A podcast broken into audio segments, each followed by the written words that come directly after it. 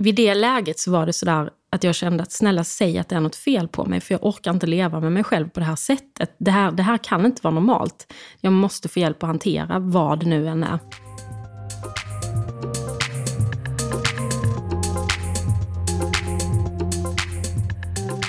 Välkommen till 20 avsnittet av ADHD-podden. Och jag är tillbaka. Jag är snart frisk. Eller ish. Som ni kanske hör så är jag fortfarande lite sliten på rösten. Men ja, eh, det är som det är. Och ni som följer ADHD-podden i sociala medier eh, kan ju knappast ha missat att jag har varit sjuk i tre veckor. Eftersom att de enda uppdateringarna jag har gjort i sociala medier har handlat om att jag tycker synd om mig själv för att jag har varit sjuk. Men nu blir det alltså inga mer förseningar av podden på ett tag. Men jag vill ändå tacka er för att ni har ja, haft tålamod med mig. Eh, för jag gör ju podden på min fritid och hälsan går ju trots allt alltid före allt. Även om jag har lite svårt att tycka det själv ibland. Och för dig som lyssnar på podden för första gången just nu så eh, vill jag bara säga att ADHD-podden är en podcast där jag träffar och intervjuar både personer som har ADHD eller ADD då, eller anhöriga till personer med diagnosen men också experter. Och när jag startade podden så var ju syftet att nyansera bilden av ADHD och därför försöker jag att spegla hur ADHD påverkar människors liv på ett eller annat sätt genom att prata med personer med eh, så olika bakgrunder som möjligt egentligen. Och I det här avsnittet så träffar jag operasångerskan Vivian Holmberg. Eh, och vi kommer att prata om hur eh, men först och främst hur hon blev feldiagnostiserad eh, och gick ovetandes om sin ADHD-diagnos i flera år.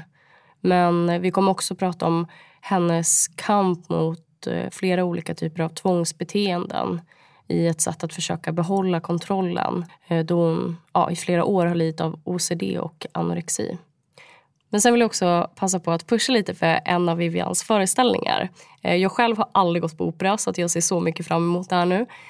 Men hon har premiär med en föreställning som heter Don Giovanni på Kungliga Operan.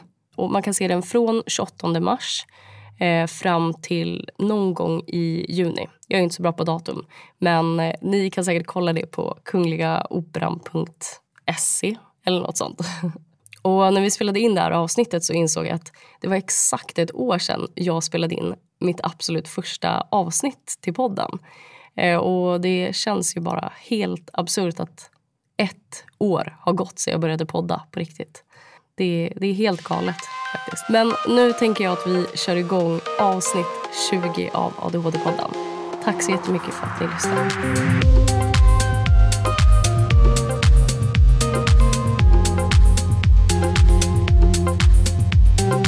Vivian Holmberg nådde en dröm när hon fick ett solistkontrakt på Kungliga Operan i Stockholm. Trots att hon hyser stor kärlek till sitt yrke har en tuff och elitistisk bransch satt sina spår. Men det är inte det yttre trycket som har varit hårdast, utan det inre. Hon levde odiagnostiserad långt upp i ålder och innan hon vid 33 års ålder fick ADHD-diagnosen kämpade hon febrilt med myrstacken av tankar, energier och ett mentalt kylskåp som hon hela tiden fick putta framför sig. Hon gjorde allt för att ändå prestera på topp. Detta, som i en ursinnig energi, mynnade ut i sidodiagnoser som OCD och anorexi. Välkommen till ADHD-podden. Tack. Hur känns det att sitta här? Jättebra. Vi har ju faktiskt skjutit upp den här poddenspelningen en vecka i mm. alla fall. Mm. Eh, för att jag har varit så sjuk. Jag är ju fortfarande, som ni lyssnare kommer höra sen, att jag är fortfarande sliten i rösten. Så jag hoppas att ni står ut med mig. Det är bra att du har en bra stämma i alla fall. Nu, mm. kan man ju, nu kommer man verkligen höra kontrasterna på det. Men, men du sa till mig att jag hade bra eh, radioröst. Ja, du har jättebra talröst. Du har bättre talröst än vad jag har. Eh. Så har jag chans kanske att, att utveckla någon ja. opera? Ja. Jag tänker jag är bra på att skrika. Så att ja, men du ser. Ja, det är ett bra första steg. Ja, ska vi bara få till det där lite, det där lite tjoiga och vulgära. Ja. Men hur kommer det sig, alltså hur blir man, du är ju professionell operasångerska. Mm. Alltså bara det låter, i mina öron så låter det så häftigt och så annorlunda. Mm. Var börjar man någonstans? Är det något man kommer på när man är tio eller liksom, var började du någonstans? Jag, jag kommer från en familj som inte håller på med musik alls. Så inte det, alls? Nej, inte alls. Det, vad ska man säga, jurister och egna företagare och, och sådär. Så när jag var kanske 14-15 så var det någon som sa att men du sjunger väldigt fint. Mm. Jag hade hört mig i något sammanhang. Och så var jag med i en förening som heter Hässleholms operettförening. Där jag liksom fick, jag fick börja med att eh, hala ridå. Och det gick ut på att man tryckte på en knapp där det stod upp och ner. liksom inte svårare än så. Mm. så här. Och sen så, så sa de att de skulle, så här, om jag tänkte, kunde tänka mig att stå med på scen eller sådär, att jag fick någon eh, scenklädsel eller så. Och så gjorde jag det och fick lära mig någon låt och sjöng med i någon kör. Där så kände jag bara, gud det är jättehäftigt att stå på scen. Den mm. grejen. Hur gammal var du då? Då var jag 15. Men sjöng inte liksom med någon ambition så att det så verkligen inte att det skulle bli opera. Utan eh, det jag föll för det var att stå på scen och eh, ja, men att, att få lov att skådespela helt enkelt. Mm. Sen så när jag var 19 eh, och det var dags att ta reda på vad man skulle göra efter gymnasiet så hade jag då min bästa kompis, vi hade tänkt att vi skulle gå på juridikum i, i Lund. Hon gjorde det. Men jag jag vet inte, det känns som att operan så här halade in mig lite. För att då liksom, sökte jag en, en folkis eh, Sundsgården nere i Skåne. Jag sökte också Vadstena folkhögskola. Ehm, och, och då var det fokus liksom på opera just eller? Nej, utan bara så klassisk sång. Typ, uh, utan att mm. riktigt veta vad det var. Jag kunde inte läsa noter eller något sånt där. Mm. Så många kan ju liksom kanske vara inriktade på vad de vill redan då det här låter jätteflummigt, men på något vis så kändes det som att jag, mm, liksom den delen valde mig lite grann. För att det var helt ologiskt eftersom jag inte kom från en sån bakgrund. Och sen så då så blev jag fjärde reserv i Vadstena på folkhögskolan där. Och så kom jag in när det var två veckor kvar. Och så började jag där och så varje år där så gör man ett sceniskt projekt på Lilla Teatern. Eh, och då sjunger man kanske någon opera eller någonting. Och då kände jag bara, men gud, det är, det, här, det är därför jag har en bra sångröst. Det är min ursäkt till att få lov att stå och apa mig på scen. Och så kom jag in efter den utbildningen på Operastudio 67.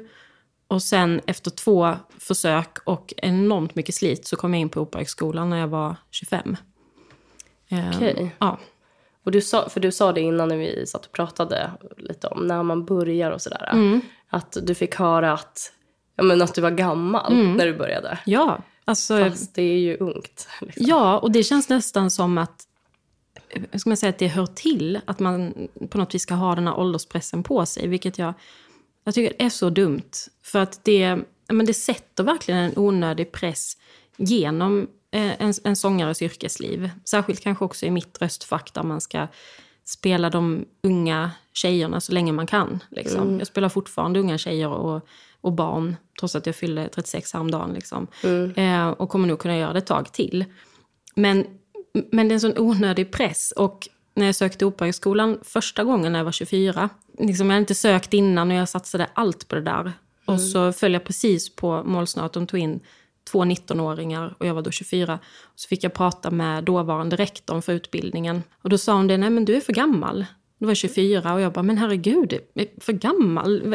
Vilken väg ska jag ta då? Liksom. Nej men du får försöka jobba professionellt och sådär. Jag, jag var helt vilsen.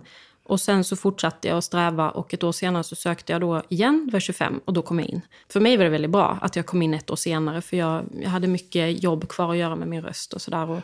Jag kom in i rätt tid, för att redan när jag gick i tvåan sen på Operahögskolan så visste jag att jag hade ett eh, kontrakt som väntade på mig på Kungliga Operan i Stockholm. Och det tror jag inte jag hade fått om jag hade kommit in då liksom ett år tidigare. Mm. Och det är där du jobbar idag? Det är där jag jobbar idag. Ja, så du har varit kvar där sen, mm. sen dess? Yes. Och för de som liksom inte kan någonting om den här branschen mm. Eh, så är väl Kungliga Operan i Stockholm, det är väl det som många drömmer om? Ja, det är ju Sveriges nationalscen. Mm. Eh, sen finns det många andra fina operascener och operahus i, i Sverige. Men, mm. men det är ju den som ska vara nummer ett i mm. Sverige. Men du gör det här heltid? Ja. Du, du jobbar inte med någonting annat utan det är Ja, det, det är heltid och det är till och med mer än heltid. Hur ser en vanlig vecka ut? Liksom? Eller en månad? Man kanske jobbar i sprintar, ja. höll jag på att säga. Det låter så helt tekniskt. Men... Jo, men faktiskt. Ja. Alltså det, är, det kan vara väldigt olika. För mig då som har signalerat att jag är en sån som gärna jobbar jättemycket. För att ju mer jag gör, ju mer får jag gjort känner jag. Mm. Mår väldigt bra av det. Eh, jag har ofta haft det innehållet i mina kontrakt att jag kanske är inne i en tre produktioner samtidigt. Där jag gör kanske två produktioner med små roller och så gör jag en huvudroll i någon annan produktion. Och då är ramtiderna, säg liksom dagtid. Att man kommer till operan och sjunger upp vid nio, halv tio och så börjar man repa. Och sen så är dagpasset slut vid 15.30, 16 och sen är man ledig någon timme och sen så sjunger man upp vid 18 igen och så börjar man repa kvällspasset 19 till 22 eller alternativt att ha en föreställning på kvällen. Så att i långa perioder så gör jag ju inget annat än att sova och jobba. Mm. Eh, Men gud, man är ju där hela tiden då? Ja, hela tiden. Verkligen hela tiden. Ibland tänker jag sådär just, jag har inget liv. Mm. det enda jag gör är att liksom sjunga skalor och stå på scen. Vilket är så häftigt. Ja, jag är jätteglad för mitt yrke. Mm. Men varför kände du att det var viktigt att vara med i ADHD-podden? Jag kände att, att jag fick min ADHD-diagnos förändrade mitt liv totalt. Alltså verkligen som att vända på en hand. Eh, det räddade mitt liv och höjde kvaliteten på mitt liv så enormt mycket. Eh, som, som många säger, det är klart att man vill prata om det här för att folk kan känna igen sig och så vidare. Men sen tänker jag också att, att jag kan bidra med synen på den här, det som jag då kallar för symptomsjukdomar som kanske gör att man måste ta bakvägen in i en diagnos. Att man upptäcker mycket senare i livet, ja men den här diagnosen, ätstörning eller vad det är, är faktiskt ett symptom på någonting annat. Och att den här kombinationen med de mörka sidorna av ADHD men ändå ha en, en hjärnvilja att prestera på den kapacitet som, att man, som man känner att man sitter på. Som för mig, ända tills jag fick min diagnos, har varit en gåta och också en stor sorg. För att jag har känt att jag har, jag har så enormt mycket potential och kapacitet. Men jag får jobba ja, men säkert trippelt så mycket som alla andra för att komma i närheten av att nosa på den där liksom, potentialen. Och att jag tänker att det kanske finns många där ute som känner att varför strular det alltid till sig? Varför får jag inte tillgång till det jag känner att jag har? Ett av de svaren skulle ju kunna vara att man går runt och bär på en odiagnostiserad ADHD till exempel. Ja men exakt. Och innan du just fick din ADHD-diagnos, för den fick du ju för ungefär två år sedan. Mm. Hur skulle du beskriva det som du idag vet är ADHD? Jag kan ju liksom gå tillbaka ända till gymnasiet för att jag hade ganska lätt för mig i skolan och sådär. Så att tills nivån blev så pass eh, hög så att man behövde plugga och sådär så klarade jag mig ju ganska bra genom att vara med på lektioner och prata och sådär. Eh, men sen på gymnasiet så slog jag mig ihop med en kompis som var väldigt bra på att planera och strukturera. Mm. Eh, eh, jag vet inte, jag har alltid varit eh, bra på att formulera och ha en, en jäkla energi. Liksom. Och vi blev ett perfekt team på något vis. Och jag var, jag var inne i något slags eh, jag vet inte, ja men som att motorn gick på högvarv hela tiden. Där jag gick upp supertidigt för att plugga. Vi träffades innan skolan och pluggade och man gick i skolan som pluggade vi många timmar efter. Jag gick till gymmet varje dag och tränade och då stod jag och pluggade medans jag var på maskinerna. Liksom. Och jag spelade också med den här operettföreningen mer statistaktigt eller man ska säga, eller mindre roller. Och då hade jag gjort olika stationer bakom scenen. För att jag visste, om jag till exempel hade tre läxor, eh, och så visste jag att när jag liksom gick av scenen vid ett tillfälle så skulle jag vara där i kanske tio minuter innan jag skulle gå på scen igen. Mm. Och då la jag liksom den läxan som kanske inte var så himla viktig där. Så då pluggade jag där och så gick jag in på scen och sen kanske vid nästa gång jag skulle gå ut så kanske jag skulle vara av 20 minuter. Då hade jag en lite viktigare läxa där. Så mm. höll jag på så. Jag har alltid haft otroliga sömnproblem. Mamma och pappa sa att det var otroligt svårt att få mig att somna. Och på gymnasiet blev det också extra tydligt för att jag... Det, det var lite som det här att jag, jag kan lite svårt, eh, som jag sa till dig innan också, förstå begreppet tid. För mig är det mer sådär att jag har energi tills det tar slut och då sover jag. Inte för att nu är det mörkt, nu ska jag sova. Utan mm. det är någonting som pågår. Liksom. Eh, och jag kunde ju vara vaken dygn i sträck och plugga och jobba och, och hålla på. Och eh, gick ut gymnasiet med väldigt bra betyg. Men jag, jag, märkte att det var någonting i mig som höll på att spinna loss totalt. Liksom. Eh, och sen så började jag då på den här folkhögskolan i Vadstena och började på något vis från noll igen med någonting. Jag kunde inte noter, jag kunde ingenting. Vilket ju var väldigt stressande. Jag hade inte min kompis där som kunde strukturera mig. Eh, utan jag var liksom lämnad till mig själv med någonting helt nytt. Men jag brände på med samma frenetiska energi. Alltså mitt eh, internatrum såg helt sjukt ut. Det satt post-it-lappar precis överallt med konstiga pilar hit och dit. Och jag, medans jag liksom satt och tittade på en musik eller en not så satt jag och var stressad över någonting annat jag skulle göra. Så det var som en virvelvind som bara blev starkare och starkare. Och sen så eh, fick jag då panikångest. Och det var väl första gången jag var i kontakt med vården. Mm. och fick väldigt kraftig panikångest. Och de gjorde sådana screeningtest på mm. mig. Och bland annat så skårade jag väldigt högt på ADHD. Och så frågade de ju liksom, jaha, men hur, hur var du i skolan och sådär. Och så säger jag toppbetyg. Eh, utan att jag tänkte på att jag skulle berätta någonting mer. Och då sa de, nej men då kan det ju inte vara ADHD. Och jag fick medicin och även i den vändan där så slutade jag äta mat.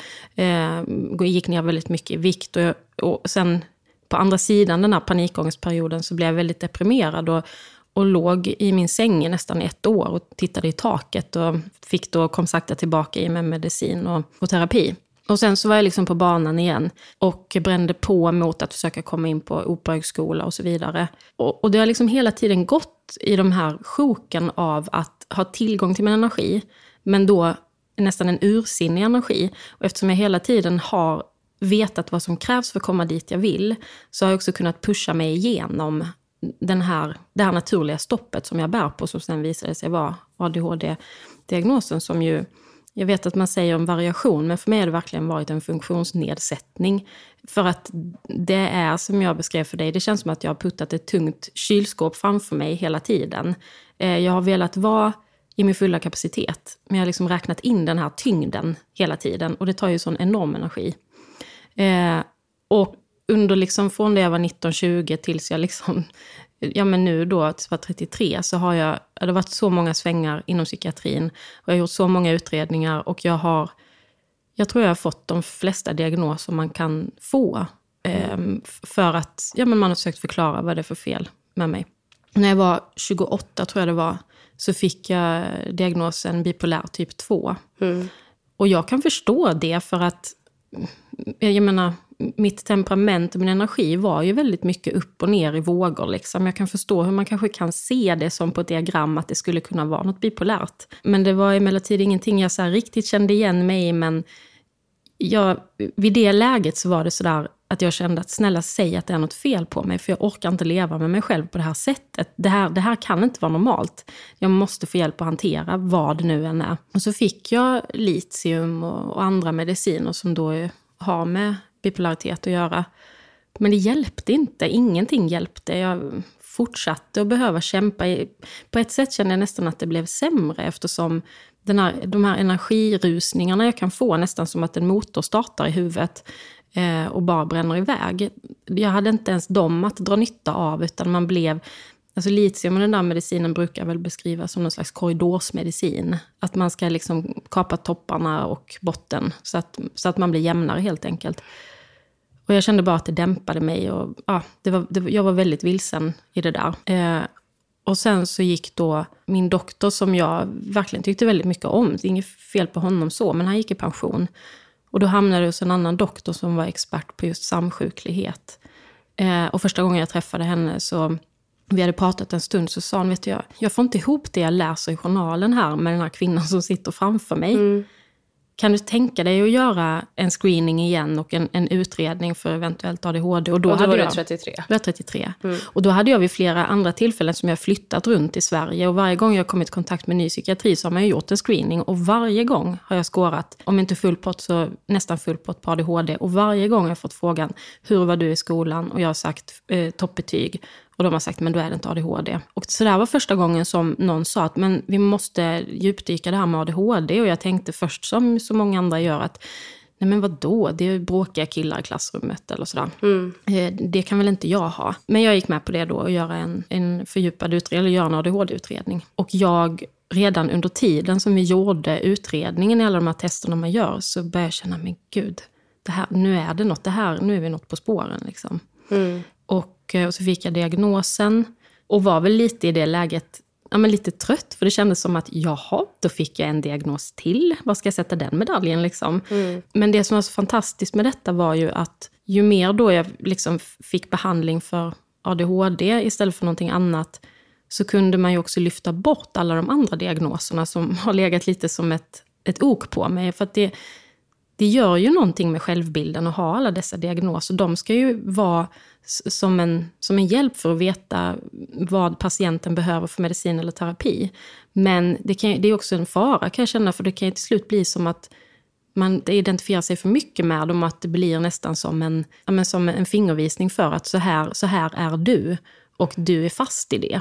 Mm. Så det var en otrolig befrielse att få bort eh, bipolaritetsdiagnosen och annat liksom som jag hade fått. För att det var sån fullträff med ADHD-diagnosen och den hjälp jag fick. Och när jag fick min första medicintablett som jag var väl lite så här, åh, nu ska man... Liksom, jag hade precis blivit av med, med litiumet och kände, att, kände mig lite som en, en kork i vatten som bara så här, plupp, flöt upp. Det var jättehärligt. Tänkte, ska mm. man nu hålla på med något nytt igen och sådär. Men redan vid första medicintabletten så var det som att eh, hela min världsbild bara förändrades. Det var som att den här myrstacken som jag alltid upplevt att jag har haft i huvudet som jag måste gå runt och sortera i, eh, vilket kräver enorm energi, den bara tystnade. Och jag kunde se saker i i mycket längre konsekvenssteg. Ungefär som att, ja men det var ju det som gjorde förut att jag hade så här post-it-lappar överallt och allting bara blev jättevimsigt. Nu kan jag liksom se att, ja men om jag ska lära mig den här musiken till exempel, då börjar jag med, med att lära mig ariorna till exempel, de sångerna som man sjunger själv. För det kommer sen kunna göra att jag har mer tid att lära mig ensemblerna och, sen, och så ser man liksom mer i sjok vad man behöver göra. Eller bara en sån sak som att hålla ordning hemma. Mm. Jag måste börja med det här för att kunna komma åt och dammsuga. Det låter ju jätte, kanske banalt, men för mig var det verkligen som att hela mitt liv förändrades och som att det där förbannade kylskåpet var borta.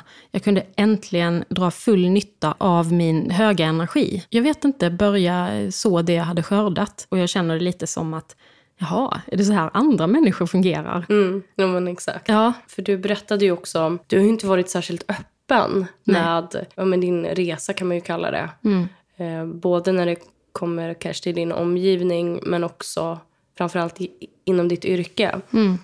Och hur känns det nu när du sitter och pratar om det här och du, det här kommer sändas och sådär? Jag känner lite så här att, men jag som sagt jag är 36 nu. Jag har väldigt mycket, min aktiekurs är bra. Folk vet att jag är pålitlig i mitt jobb. Folk vet att jag alltid gör det jag ska och lite till. Så på det sättet så känns det som att om någon hör det här och tänker oj, är hon sån?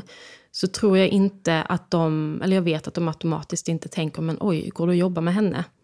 Och det är lite därför jag också tänker att jag, att jag vill prata om det för att jag har aldrig varit i en situation där jag känner att jag skulle vilja säga det här beror på min ADHD. Men jag har ju många gånger varit i en situation där jag känner att jag måste hålla tillbaka det här, för det här kan nog te sig för udda.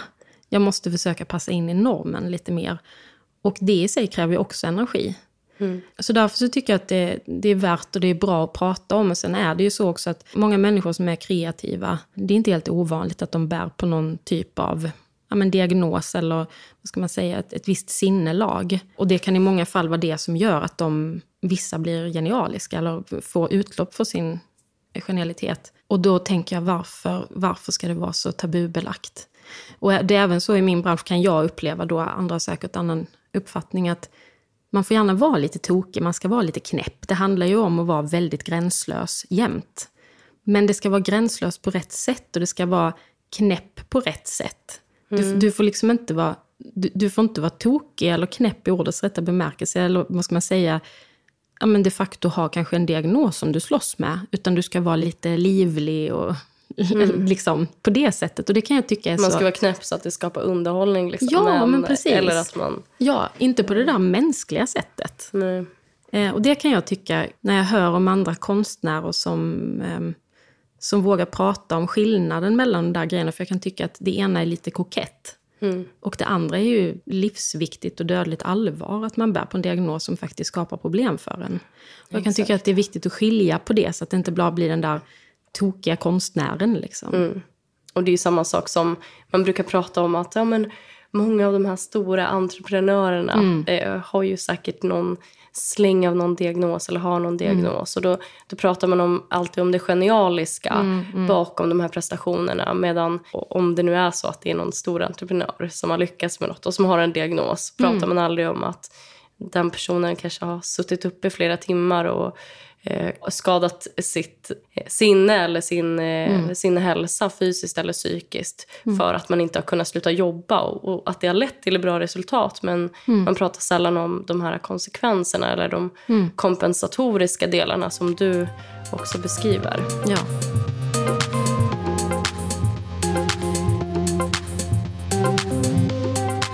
Men du har ju pratat om det här med att ehm, sidodiagnoser. Mm. Eh, och i ditt fall så, så var det ju anorexi och OCD. Då. Ja. Nu har inte jag haft något expertavsnitt om just OCD, men det kommer ju komma längre fram. Men för de som inte vet vad OCD är och så kort förklarat utan att det är nu bekräftat av no någon expert vill jag säga, men av engelskan då OCD, Obsessive Compulsive Disorder.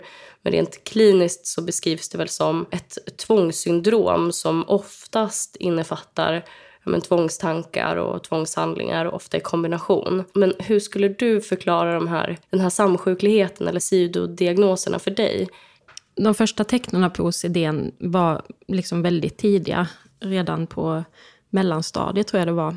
Eh, och då var det så mycket eh, magiska tankar som man faktiskt, eller min psykolog som jag gick till. magiska? Fick, ja, som jag fick mm. eh, hjälp av. Så här, jag, fick, jag fick ju diagnosen då OCD och blev remitterad till en expert inom detta eh, där jag fick behandling. Det var så innan jag fick eh, ADHD-diagnosen. Uh, okay. eh, men mina första tecken på det var liksom uh. när jag var yngre. Och då kunde det vara så att exempel om jag, jag idrottade väldigt mycket. Och då kunde det vara så här, om jag spelar golf till exempel. Så kunde jag få för mig att jag måste, när, när jag liksom ställer in mig med putton så här vid bollen för att försöka sätta det i, bollen i hål. Mm. Så var det som att jag måste liksom först titta två gånger till höger över min axel och sen en gång till vänster. Och sen kan jag putta, mm. för då kommer det gå bra. Så det började liksom, jag vet att det kom smygande redan då. Att, mm. att jag Hur gammal var du ungefär när du kände första liksom? Oj, alltså det var säkert runt så 10, 11, 12 eller någonting. Mm. Att, jag, att jag försökte kompensera för ja, men den här myrstacken av eh, svårigheter att, eh, att hålla linjen i mina tankar, svårigheter att reglera min energi, vilket man behöver göra för att bli bra på saker. Men att min vilja fanns där och då var det som att det här var ett eh, fullt logiskt sätt för min hjärna att försöka lugna mig. Liksom. Sen har det eh, ökat och ökat liksom, i mm, takt med att jag blivit äldre. Det var som absolut starkast nu när jag var ja, men där runt eh, 28, 28, 29 tror jag. Eh, och då, då hade jag dels det problemet eh, som är ganska vanligt bland folk, att man, man är rädd för att man ska göra någon annan illa. Eller man är rädd för att man ska göra sig själv illa. Man är rädd för sina impulser. Liksom. Och det kan handla om att eh, jag för min del var så här, jag, jag, bad min pojkvän gömma alla saxar och knivar i mitt hem. För jag kände så här, tänk om jag skulle göra mig själv illa eller någon annan illa. Och den delen när jag sen sökte terapi, det var nästan det som var lättast att göra någonting åt, för det var väldigt konkret. Eh, och det är också någonting som väldigt många har faktiskt. Eh, där att man ska vara rädd för att, att, att göra de man älskar allra mest illa, eller sig själv. Eh, så den delen har jag gått i terapi för och blivit hjälpt och det är nu helt borta. Men sen har jag då den här andra delen som är som då, det, det, heter ju säkert inte så i, liksom, i böckerna, men min psykolog kallar det för magiska tankar för att vi båda två skulle ha en term. Och då var det mycket det här att jag behövde göra saker för att på något vis berätta för mig själv att saker kommer att gå bra. Om jag gör det här så kommer jag sjunga bra ikväll. Om jag gör det här så kommer jag vinna den här provsjungningen. Om jag gör så mm. Och det bara exploderade till att jag inte kunde gå utanför dörren till slut. För att det där ynglar av sig väldigt, väldigt, väldigt snabbt. Om man går med en sån tvångshandling så är det väldigt lätt att i sekunden efter kommer nästa och nästa och nästa och nästa. Och så blev det för mig. Och det var väldigt mycket, för mig handlade det väldigt mycket om om jag skulle välja höger eller vänster fot, om jag såg en linje i gatan till exempel. Ibland så är det såna eh, gatustenar helt enkelt. Eh, det vill säga det är väldigt mycket linjer. Eh, så att jag kunde liksom gå på gatan och hoppa runt som en guttaperka. Liksom, för att jag kände att men nu ska det vara vänster, nu ska det vara höger, nu ska mm. det vara vänster. Och det kunde vara att jag måste öppna en dörr på ett visst sätt. Där jag kanske börjar med att öppna dörren med höger hand. Nej, det kändes inte rätt. Då backar jag lite, så testar med vänster. Nej, det var inte rätt. Ska jag ta höger fast öppna nerifrån i handtaget? Alltså sådana, det, det bara liksom förökade sig. Och så var det då två tillfällen som, som gjorde att jag kände att nej men, nu, nu har det verkligen gått för långt. Jag kan inte leva mitt liv på det här sättet. Det var dels att jag var provsjöng på något hus i Tyskland, jag minns inte riktigt var. Och jag kände redan på vägen ner dit, alltså jag hade så mycket tvångstankar så att det var liksom svårt att komma i tid till flyget och så vidare. Och på morgonen samma dag när jag skulle provsjunga så, så stod jag i duschen och skulle tvätta håret. Och så stängde jag av duschen och skulle gå ut. Och så kände jag så här, nej men gud, nu ska jag ta höger eller vänster fot när jag går ut? Och så kändes det som att jag tog fel fot. Och då backade jag in i duschen igen. och sen så följde, jag tror jag, tror jag stod där liksom en halvtimme eller en timme någonting och var tvungen att börja om hela tiden. Jag fick liksom börja med att tvätta håret igen och göra allting på rätt sätt. Jag höll på att inte komma ut från duschen. Och mm. provskynningen gick ju såklart helt åt helskotta för att den energin jag behövde lägga där, den var ju på något vis redan förbrukad när jag var på väg till flygplatsen mm. i Sverige. Så. Och sen så var det också när jag, när jag sjöng då på min, min hemscen, eller man ska säga, på Kungliga. Eh, man blir då kallad i skvallret, heter det. Och då är det en inspicient som säger eh, “Välkommen till scen, Vivian”, till exempel. Och då vet jag att men nu kanske det är fem minuter kvar. Och då sätter man igång med sin preparation och så ska man gå in. Och då höll jag på i logen. Vänta nu, nu, nu reste jag mig på fel sätt från stolen. Ska jag resa mig till vänster, till höger? Jag måste börja om. Och så ser man liksom hur minuterna tickar ner. Det är snart jag. Och det var sådär att jag stod i scenkanten till slut. Och höll på att inte gå in. För jag kände, ska jag ta höger ben, vänster ben? Var ska jag titta någonstans? Och har liksom inget minne av hur jag sjöng där. Antagligen tror jag att det gick ganska bra. Men, men ja, du hör, det är helt ohållbart liksom. Mm långt senare då när jag var 33 och fick diagnosen, när jag kunde gå igenom alla mina såna symptomdiagnoser eller sidodiagnoser, så är det ju så otroligt tydligt för mig att det här var ett sätt att försöka reda i myrstacken. Den här liksom, verkligen nästan desperata ångest som uppstår av att man inte har kontroll på sitt liv. Man inte har kontroll på någonting egentligen. Eh, och vad gäller ätstörningarna så har de de första liksom rejäla svängen var väl när jag var då 20 någonting. Och då var det också förknippat med att jag var så deprimerad att jag inte hade någon, någon matlust och sådär.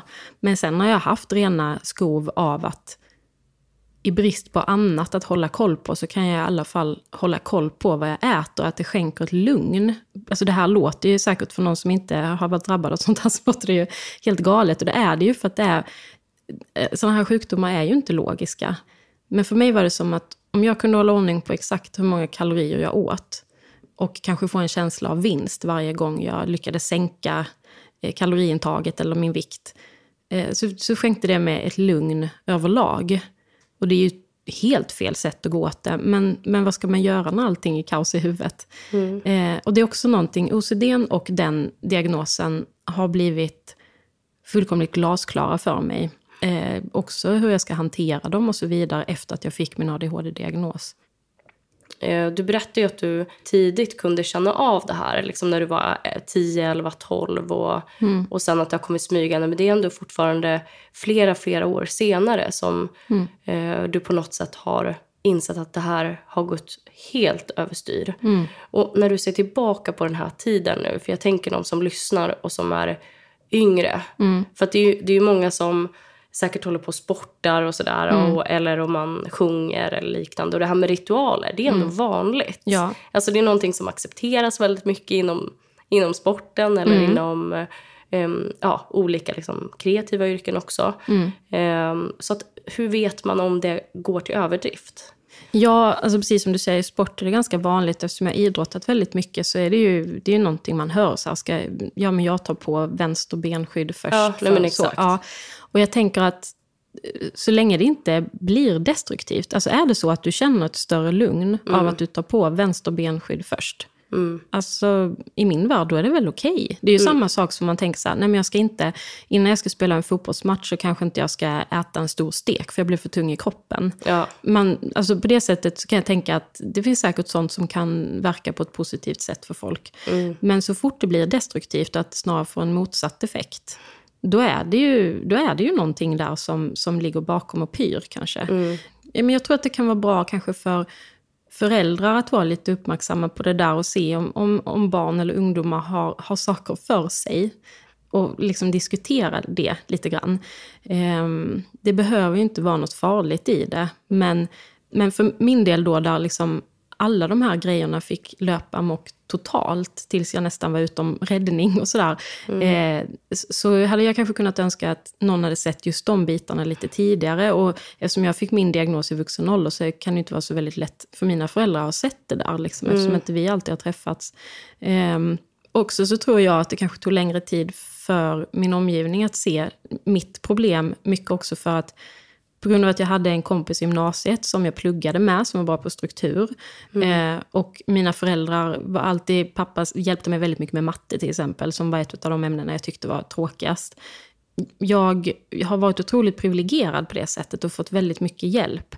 Plus att jag själv då är en, en eh, det där berömda uttrycket vinnarskallemänniska och mm. tycker om att göra bra ifrån mig. Och, och jag är liksom smart och begåvad. Så att jag har liksom klarat mig till en viss, till en viss gräns. Mm. Och på något vis till synes passat in. Mm. Men jag tänker just det där att om man, att man funderar över, är det här, hjälper det här mig eller skälper det mig? Och känner man minsta lilla, ja men det här skälper nog mig lite grann. Då tror jag nog man ska försöka titta på det så snabbt som möjligt. För att i mitt fall var det verkligen så att eh, tvångstankar ynglar av sig. De, de, eh, Eskalerar, de, ja, de göder varandra. Mm. För att du, du berättar hela tiden för hjärnan att du måste göra det här, annars kommer du inte klara det. Mm. Och då kan det mycket väl vara så att jag hade ägnat en kvart åt att öppna en dörr. Och när jag hade fått upp den så var jag tvungen att ägna tio minuter åt att välja vilken fot jag skulle gå över tröskeln med. Mm. Alltså, det, det, är bra om man kan försöka bryta det så tidigt som möjligt. Kanske till och med när man känner så att Nej, men det här, jag klarar av det här, det här är inte så jättemycket. Mm. Försök liksom hitta ett sätt att bryta det redan där, liksom i farstun, innan skiten hinner in i vardagsrummet. Liksom. Mm. Eh. Men på tal om det, när, man, när du har känt då de här tvångstankarna, mm. alltså hur känns det fysiskt och psykiskt i kroppen? Och, alltså om vi säger att du har testat att inte leva efter, för att mm. alltså, genomföra din mm. liksom, tvångshandling. Mm. Vad har hänt då? För det här har ju pågått under flera år, så ja. att jag antar att du har testat massa strategier fram och tillbaka. Och, mm av vad jag har lärt mig i terapi där så finns det ju inget annat sätt än att bara börja, alltså sluta göra det och stå ut. Och då kan man ju behöva hjälp av en psykolog för att det kan vara jättesvårt att stå ut och man behöver diskutera strategier och så vidare. För mig har det varit som att om jag har gått förbi, en, alltså där jag hade behövt göra en tvångshandling, och så har jag tänkt att ja, nu ska jag gå. Till exempel, vi säger att jag, eh, jag går på stan och så går jag förbi ett skyltfönster där jag tyckte att jag tittade på fel sak och jag är på väg till exempel till en prestation. Och så känner jag, fan jag skulle kollat någon annanstans, annars kommer det gå dåligt, men jag fortsätter att gå. Och då, då har det känts för mig som att det har blivit liksom ett större och större stopp i kroppen. Eh, och som att min ångest stegrar, för att istället för att luta mig mot att jag är väl förberedd, jag kan mitt jobb, jag är dessutom väldigt bra på mitt jobb. Jag ska bara göra mitt bästa så blir det, så, så, så blir det som det blir. Istället för att luta mig på det så kan jag liksom gå och fundera kanske då i två kvarter framåt att oh, det känns jättefel i kroppen, jag måste gå tillbaka. Och då har jag oftast liksom fallit till föga och gått tillbaka. Och den energin som det har inneburit för mig att, att lägga på det och frustrationen och skammen inför mig själv att jag måste hålla på med det här jättekonstiga beteendet. Det har ju kostat mig jättemycket i vad jag skulle kunna ha presterat. Mm. Så att det, ja, nej, men det har känts som ett stopp i kroppen. Att mm. jag måste göra det här. Sen så när jag då har gått igenom terapin, och som ju då går ut på, som i KBT, att man ska man ska möta sina problem och man ska forcera igenom dem. Mm. Och så lär man hjärnan någonting annat. Det är ju det enda, enda sättet och när man har på med det ett tag så märker man ju att det fungerar. Mm. Men det kan ju vara bra att kanske ha en psykolog att prata med. Mm.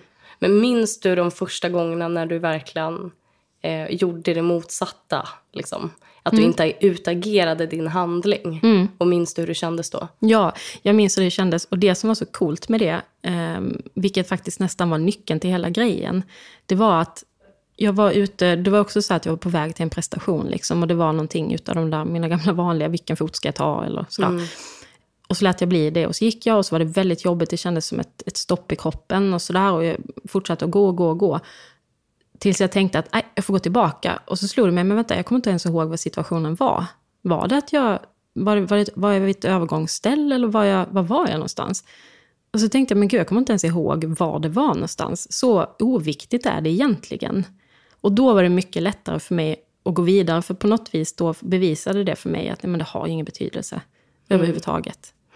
För det kan också vara så här, någonting som har varit mitt problem är så här, att min logiska sida av hjärnan kan ju tänka att men det här har ingen betydelse. Snarare så är det ju negativt att du lägger energi på en sån här mm. konstig grej. Det har ingen betydelse. Men så har jag tänkt att, men tänk om det har betydelse. Då är det lika bra att jag gör det. Mm. Men just den grejen då vid det tillfället, att jag bara, nej, jag kommer inte ens ihåg vad det var jag gjorde för någonting, eller vad jag lät bli att göra. Fick mig att känna, nej men det har faktiskt ingen betydelse. Jag tänker både eh, anorexin och eh, OCD. Om du skulle jämföra de diagnoserna med ADHD, alltså är det mer stigmatiserat att prata om OCD och anorexi kontra ADHD? Ja, ja, ja jo, men jag tycker nog det. Delvis för att det känns som att diagnosen ADHD har, tycker jag på ont, har luckrats upp lite grann i folks medvetande. Det, jag, jag, kan tycka, i alla fall i kretsar jag befinner mig i, att det har blivit ett slit och släng-begrepp. Just det där att man säger, men jag har ju en liten släng av ADHD, eller eh, att man, att man använder begreppet på väldigt slarvigt sätt. Vilket jag känner gör jätteont, eftersom jag vet vilket mörker till exempel jag bär på av att eh, dels ha den diagnosen, men sen också inte ha fått den diagnosen förrän senare i livet. Så att jag, jag känner att folks inställning är lite sådär, ja, men lite som att ADHD finns nog egentligen inte. Det är lite så här slit och släng. Men eh, någon gång när jag vet att jag har pratat med någon om lite så försiktigt eh, OCD-grej och sådär, så märker jag ju det blir väldigt roande för dem. För det är såklart att det ser skitkonstigt ut med en tjej som håller på att hoppa hit och dit och vet inte var hon ska titta och sådär. Det blir mer som ett skämt då. Mm. Och det, det, jag känner mig verkligen inte bekväm med det för att det är en, det är en jättekonstig irrationell grej att göra. Mm. Eh, det är såklart att jag får lite problem med min självbild då. Eh, och min tanke på hur andra ser mig. Så att OCD känner jag, det, det känns jättejobbigt att prata om med folk. För att det, då tycker jag verkligen att det känns som att de tänker att men hon är ju verkligen helt knäpp i huvudet. När det gäller ätstörningar så, så är min känsla att, och det här kanske är helt fel, men där känns det lite som att folk tänker att ja, hon tycker inte att hon är tillräckligt snygg. Att är den grejen. Det finns definitivt en aspekt i det där med att man jämför sig och man vill vara smal och den här jättejobbiga, konstiga grejen av att vi alla ska vara smala. Den aspekten finns ju.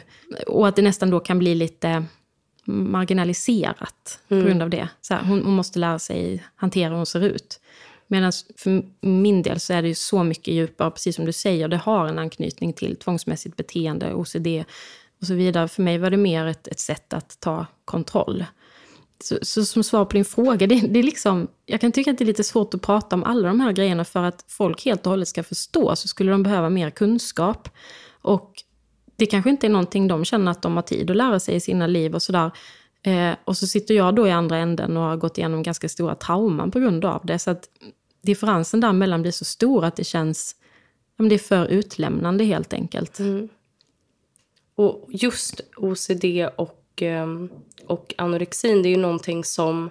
Men det här är ju någonting man gör när man stänger dörren. Man är inte i kontakt med andra människor oftast, utan man gör det i sin ensamhet. Mm. Under din tid när det var som värst med OCD eller anorexin, mm. pratade du med folk eller? Nej, jag blev extremt skicklig på att, att få det att bli en del av det, mitt rörelsemönster till exempel. Och blev också väldigt duktig på att syssla med de där grejerna samtidigt som jag mm. höll fokus på att prata med någon. Jag blev så väldigt glad av att känna som nu när vi sitter och pratar att jag, jag gör ingenting sånt längre. Mm. Eh, men det kunde vara som att jag så helt obemärkt bara, här har jag någon grej i min hand. Att jag mm. liksom, medan jag pratar satt och testade, ska den stå liksom till höger om den här sladden, till mm. vänster om den här sladden. Och det, det är sånt som jag, jag vet att min omgivning inte ens har, har uppfattat. Liksom. Mm. Någon gång kanske jag har skuttat till när, man, när jag går bredvid dem. Men de mm. vet att Vivi har hög energi. Liksom. Mm. Inget konstigt. Så att jag har sysslat med det hela, hela, hela tiden. Och jag, jag tror inte någon har märkt det faktiskt. Mm. Och det blir ju lätt också att man, du sa att man kan nästan skämta om det om man berättar ja. det. Och det där kan jag faktiskt, jag kan känna igen mig i det. Alltså att det finns eh, ja, men, vänner man har som man vet att de har ett lite så konstigt beteende och att de har saker för sig. Mm. Och att på något sätt så marginaliserar man det. Alltså, ja. Man eh, kanske skämtar bort det för att man tänker att... Så, här, mm. så Nu låter ju det jättedumt och jag inser ju det när jag hör din berättelse också. Att det är lättare att skämta bort det för att man har en förhoppning om att vi kanske kan prata om det då. Just det. Men hur skulle du säga att om man som vän mm. eller familjemedlem märker att det är ett beteende som går ut över den här personens liv och man märker att den här personen lider ju av det här. Mm. Alltså hur ska man hantera det? Ska man, hur ska man göra? Ja, alltså jag tänker att eh, eftersom både anorexi och OCD är ju väldigt irrationella sjukdomar som mer och mer tar över den logiska delen mm. i en människas beteendeuppfattning om vad man gör. Eh, så kanske man är så invand vid det man gör så att man, det blir en del av ens identitet och hur man väljer att leva Exakt. sitt liv. Så att de, de, gång, de situationer där jag har blivit mest uppväckt är ju när någon verkligen har speglat det och sagt att alltså, de här grejerna du gör, och det är ju, det är ju kanske bara så mina föräldrar eller de som har stått mig allra närmst. Liksom, där jag inte heller har behövt hålla på och parera hela tiden. Men de då säger liksom, det här, de här grejerna du gör, vad betyder det liksom? Tror du verkligen att det gör någon skillnad i ditt liv? Och när man verkligen då har fått, ja, men som en spegel av, eh, av någon som inte håller på med det och som ju då har ett sunt tänkande runt det. Det har hjälpt mig mest. Jag vet också att det var, det var någon som, som just sådär började skämta om det och marginalisera. Och, och just eftersom man själv då nästan kan känna en slags skam över hur, hur långt man har tillåtit sig att gå in i det sjukdomsbeteendet, då är det så otroligt lätt att bara börja skämta med. Mm. Jag tror att om det finns möjlighet så är det nog bättre att vara som en slags spegel och bara säga allt det här. Vad betyder det? Vad tänker du? Vad tror du händer om du inte bryr dig så mycket om det här med renligheten eller och så vidare? Eh, och såklart visa respekt och säga det är okej om vi pratar om det här. Jag skulle jättegärna vilja göra det. Eh, jag tror att det är det bästa. För att jag märker det att om någon närmar sig mig, eh, mina problem på ett skämtsamt sätt, då skämtar jag bara med. Det, det finns inte en chans att jag tänker att jag ska börja prata allvar då runt det jag har. För då blir det för utlämnande. Liksom.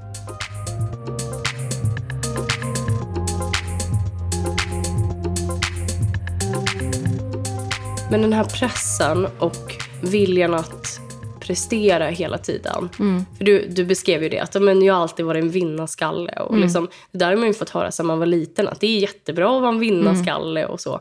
Men eh, vad tror du att det kommer ifrån? Är det någonting som du bara är född med? Eller liksom, kommer det utifrån? Eller är det samhällets liksom, ideal? Eller? Mm, ja, det där har jag funderat jättemycket på.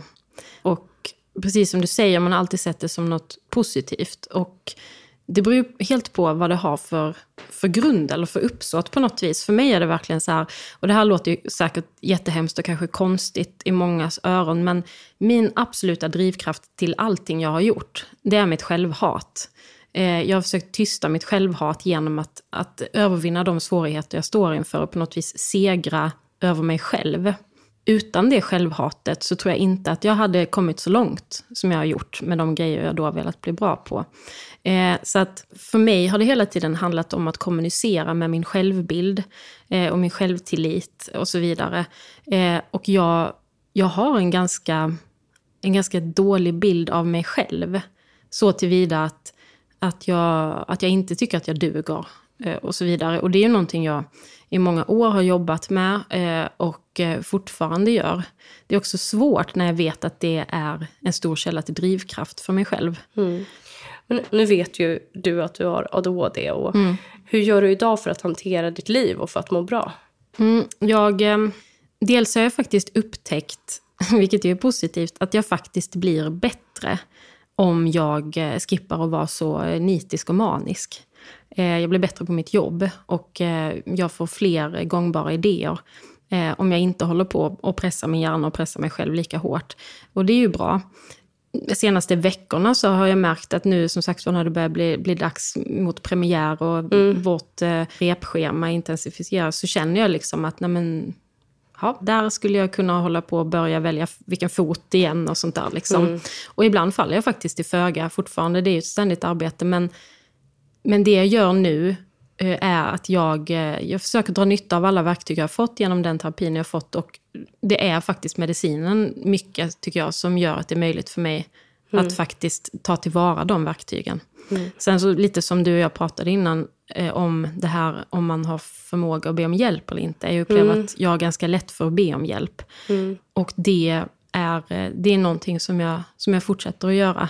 Också att jag har lite grann lärt mig av att det här att innan när jag känner att nu är jag på väg på fel väg, att istället för att hålla på liksom och köra ända in i kaklet på fel väg, så har jag blivit lite bättre på att kanske höra av mig till mina kontakter då att, eh, och säga att jag märker att jag börjar med ett lite konstigt beteende här. Eh, kan jag få snacka med någon eller så? Så att jag på något vis eh, motar Olle i grind liksom, istället för att och, och vänta tills det har satt sig lite djupare.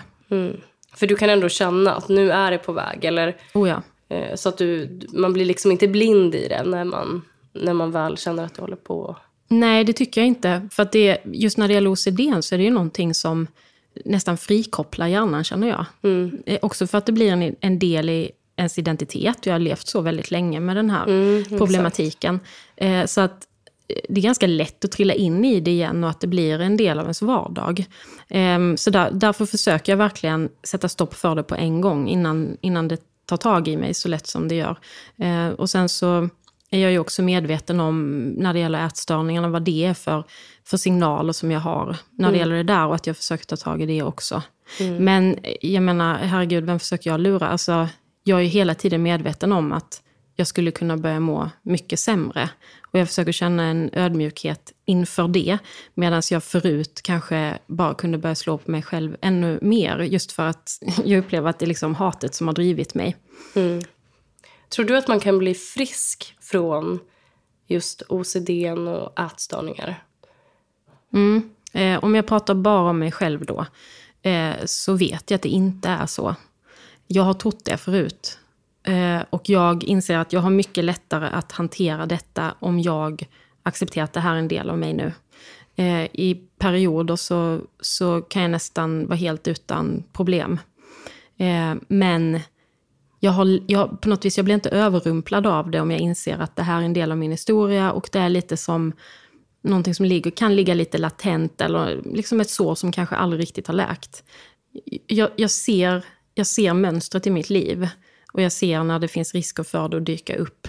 Och jag känner att jag sparar tid genom att, eh, att inse att nej men, det, här, det här är faktiskt en del av mig nu. Jag har OCD.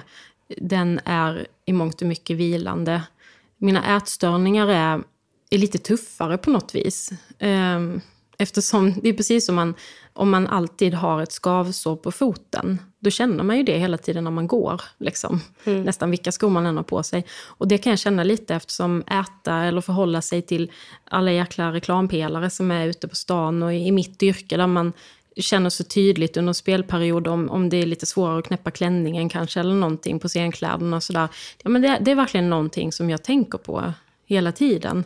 Um, och jag märker att uh, när jag börjat acceptera att nej, min ätstörning är en del av mig, så spelar den inte lika stor roll. Jag, jag tänker inte på den lika mycket då. Liksom. Mm. Hur hoppas du på att man kommer se på ja, men framförallt ADHD, men också, tänker jag eftersom att vi har pratat om det, mm. eh, OCD och anorexi eller ätstörningar i framtiden? Jag, eh, jag hoppas att man eh, dels kommer att se det som, alltså inte som en, en slutstation, utan att man alltid försöker kolla bakom varje diagnos. Och sen så, eh, så hoppas jag att man att man kanske kan försöka skala bort lite av sina fördomar som man har runt de olika diagnoserna. Eh, just till exempel när det gäller ätstörningar så tänker man att ja, men det är för att eh, hen vill vara snygg. Eller mm. inte tycker att den passar in rent objektivt. Eh, och det är också en tung, det ska jag säga, det, menar, det är också en tung faktor i varför folk blir sjuka. Det ska absolut inte förminskas. Men det finns också andra delar i den sjukdomen. Så att jag, jag skulle önska att man, att man kanske kan se den i ett bredare spektrum. Och när det gäller OCD man är liksom inte en förtappad person i samhället eller liksom en, en stolle för att mm. man har de problemen. Eh, det, det, kan liksom, som jag sa innan, det, eh, jag är helt övertygad om att min omgivning inte har vetat att jag har hållit på med det här. Mm. Och jag har ju ändå presterat på en ganska hög nivå. Eh, så det kan mycket väl finnas folk runt omkring oss som håller på med det där hela tiden också. Att man ser alla de här sakerna som en effekt av någonting annat. Det är liksom en handling som utförs för att det är något annat som är sönder eller som inte, att man inte hittat en strategi. Det är inte så att den här personen är tokig och förtappad eller mindre värd eller har sämre framtidsutsikter. Mm. Eh, det är framförallt inte en identitet. Det är någonting som jag verkligen har kämpat mot det här med de diagnoserna som jag då har fått under vägen. Att jag försökt tänka att nej men, jag är, alltså, jag är inte min OCD, jag är inte min ätstörning. Jag är en kvinna med, med enorm potential. Och de här grejerna har legat som en black om foten på mig. Mm. Och nu håller jag på att hantera dem. Men det, det är det som är kärnan. Liksom. Det, det, är jag. Jag är inte mina diagnoser. Tack så jättemycket för att du har varit med i podden. Ja, men tack. Ja, men så, här, så intressanta diskussioner och eh, framförallt så, jag sa ju det när vi pratade om just OCD, att jag känner att jag har fått så mycket ins alltså insikter Mm. om eh, hur man ska också kunna hantera det som anhörig eller som, som vän eller, eller så. Mm. Eh, och man blir ju lite...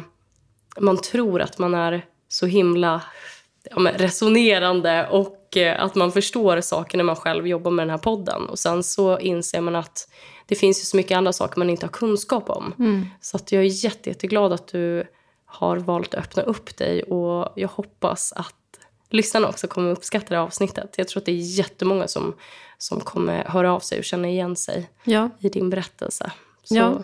Och supermodigt att du berättar det här nu. ja det och nu känns kommer du gå live. bra. Och liksom, Ja, ja, så härligt. det känns jättebra. Återigen, det jobbet du gör är fantastiskt. Det är så viktigt. Tack så hemskt mycket för det. Men tack. Men det är ju på grund av gästerna. Och eh, tack alla lyssnare som bara orkat hålla ut med min röst de här minuterna.